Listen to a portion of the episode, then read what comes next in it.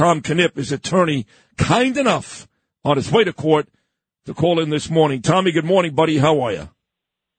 Good morning, Sid, brother. Let me just say, I hope DA Bragg isn't listening, or else we might both wind up getting grand. I know that's the issue. You know, it's funny because two of my best friends are you and Joe Tacopina. Tacopina had the Trump case in front of Bragg. You've got this case in front of Bragg. So you would think that I would control myself, but I just can't. I, I mean, I, I really despise the guy for what he does. He, he there's just there's there's no legal basis to the majority of his decisions. It's just, it's unfair. It's not American. It's unconstitutional. Daniel Penny saved people's lives that day. What is he doing in court today?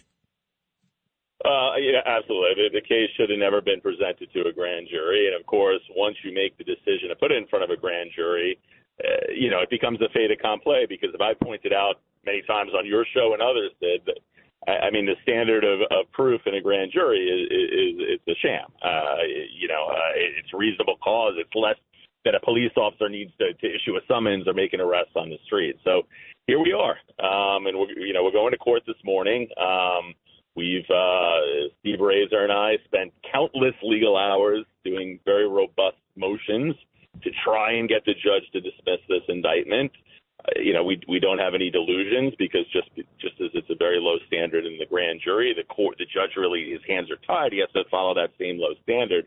But you know, look, if we think if, there's ever a case where we put the ball in play, we think it's this one. So where did we leave off though? Because, you know, for a couple of weeks there over the summer, this was the hottest story. You go on my show, then you go on John's show. You and I talked, uh, I don't know, three or four times a week. And then it's been a while since folks have heard, you know, I know Daniel came out with that video a couple of months ago and, you know, talked about himself and what he did that day, but it's been quiet. So where did we leave this thing off last time? Yeah, you know, it's a point that I often get when I when I speak with folks. You know, hey, what's going on with the case and all that. What I try to tell people is, look, you know, we're conditioned from you know, our, you know, first of all, our, our instant, you know, access gratification society and, and legal dramas and so forth to think, you know, well, legal cases, you know, get wrapped up in a matter of months. But in the reality is, you know, for all the moments in court where there's news cameras and television coverage and and, and news coverage and so forth, you know, there, there's weeks, often months of doing the legal drudgery, doing motion practice, doing you know all the things that are involved in you know unfortunately getting a case to trial where it looks like this, which it looks like this case is probably going. So today is a significant day procedurally because at least we'll get the judge to rule on the motions and even though as i said you know judges typically don't dismiss indictments it's rarer than diamonds you know we have some very good issues preserved for appeal I don't think we'll ever need them because I think we're going to knock this case out at trial, um, and, and justice will be done. But you know, it takes a while to get there. I mean, I think at this point we'd probably be tracking a trial sometime in the very late spring, early summer.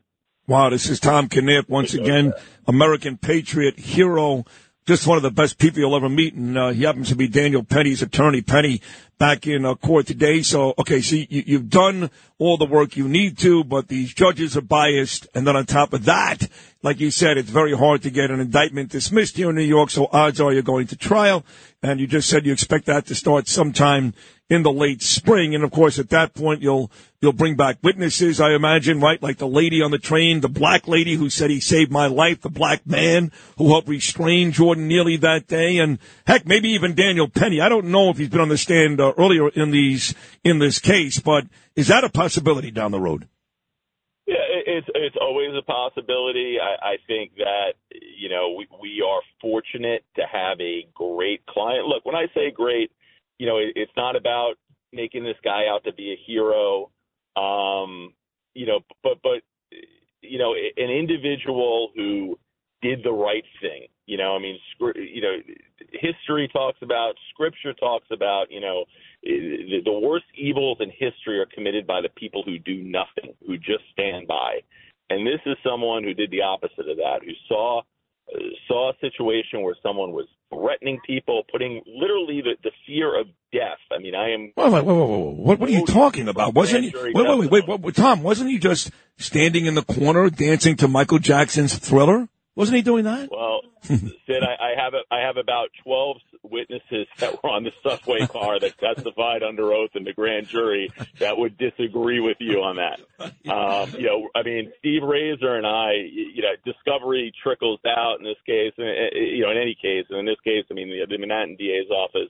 Look, they they have been professional and they've gotten us our discovery and so forth. And when we got when we started going through, it was about 550 pages of grand jury minutes, we, we knew there'd be favorable information in there, but we had no idea that it would be, you know, this uh, favorable, this one-sided in favor of our client. We're, we're, sitting across a conference table reading through this stuff, and we're we're looking at each other like, did this? Did they really put this case into the grand jury? because it is so overwhelming. I mean, you know, some of the words used, of the adjectives used to describe Neely, again, by, by the grand jury witnesses who were on the subway car, you know, satanic, thought I was going to die, put my hand on my friend's chest. Two high school girls started praying that doors would open so that we wouldn't die in the subway. Yeah, so, so with all this said, so with all this said, even though, as you mentioned, it's it almost never happens where they dismiss an indictment, grand jury uh, with all what you just said, but that type of testimony from white people and black people, mind you, because I have to keep mentioning black people because Al Sharpton and to a certain extent the political leaders in the city made about race. Uh, with all that said, maybe there is a possibility. Maybe that they, they just dismiss this or no, I mean, with all that said. Look, I mean, we, you know, we did, we, you know, we, we don't, you know, Raiser and I don't engage in fool's errands. I mean, we wouldn't have spent the time we did doing these motions if we didn't think we had robust legal arguments, and we do, regardless of whether, you know, the, the judge, uh, you know, takes that extraordinary step or not. But, but sure, you know, if there was ever a case where, um, someone, you know, in, in a position of, of uh, the judge's position in this case could, could look at this and say, hey, you know, w- what is this? Uh, or at least you know there's two charges in the, in the indictment. There's there's a a, a, uh, a reckless manslaughter and there's criminally negligent homicide. I, I don't think that there's proof of either in this case, but certainly you know if you look at the higher charge, the manslaughter, the DA will have to prove at trial that Danny understood, perceived the risk of death and consciously disregarded it. There right. is no way, in my legal opinion, right. that you could ever get to that on the evidence in this case. So, you know, let, us see what happens in court. You never know. Last one, Tom. Uh, has Danny's life changed? If it has, how, if at all? I mean, so many of these cases where somebody's accused of doing something, and especially when the word race, unfairly as it is, gets sprinkled in, some of these folks become ostracized, they get threatened, and now he's a tough guy. I know it. He's a Marine, tough guy. He's proven that already. But even the toughest, every once in a while, going to hit their knees. How has Danny's life changed, if at all? Well, look, I mean, you, you know, it would be trite to say that his life hasn't changed, right? I mean, no one would ever want to be in a position um, where they're accused of anything, let alone something like this. I mean, no matter how uh, strong of a case we have, no matter how robust of a defense, uh, you know, we'll put on, and we will you know that that is a that is an emotionally, me- mentally life changing, uh, taxing situation for anyone. However, um, you know, if there was anyone who ever had the mettle to, you know, handle something like this, keep his head up, you know, walk with grace, it, it's our client. I mean, you know, Raiser and I marvel at him all the time because he just, you know, takes it all in stride. He lets us do our job. He doesn't try to micromanage. Um, you know, he, he he's engaged when he has to be engaged, but he, but, he, but he's taken incredibly well. He just uh, recently, uh, you know, he's he, he was a college student when this happened. He's pursuing his degree in architecture, still is. Recently transferred to a uh, another but very prestigious architectural program. Wow. Um, I'm not going to say which one because I don't want to right, expose right. them unnecessarily. Um, but you know he's going on with his studies and he's living his life. Um, and and you know it, it's something to watch. It really is.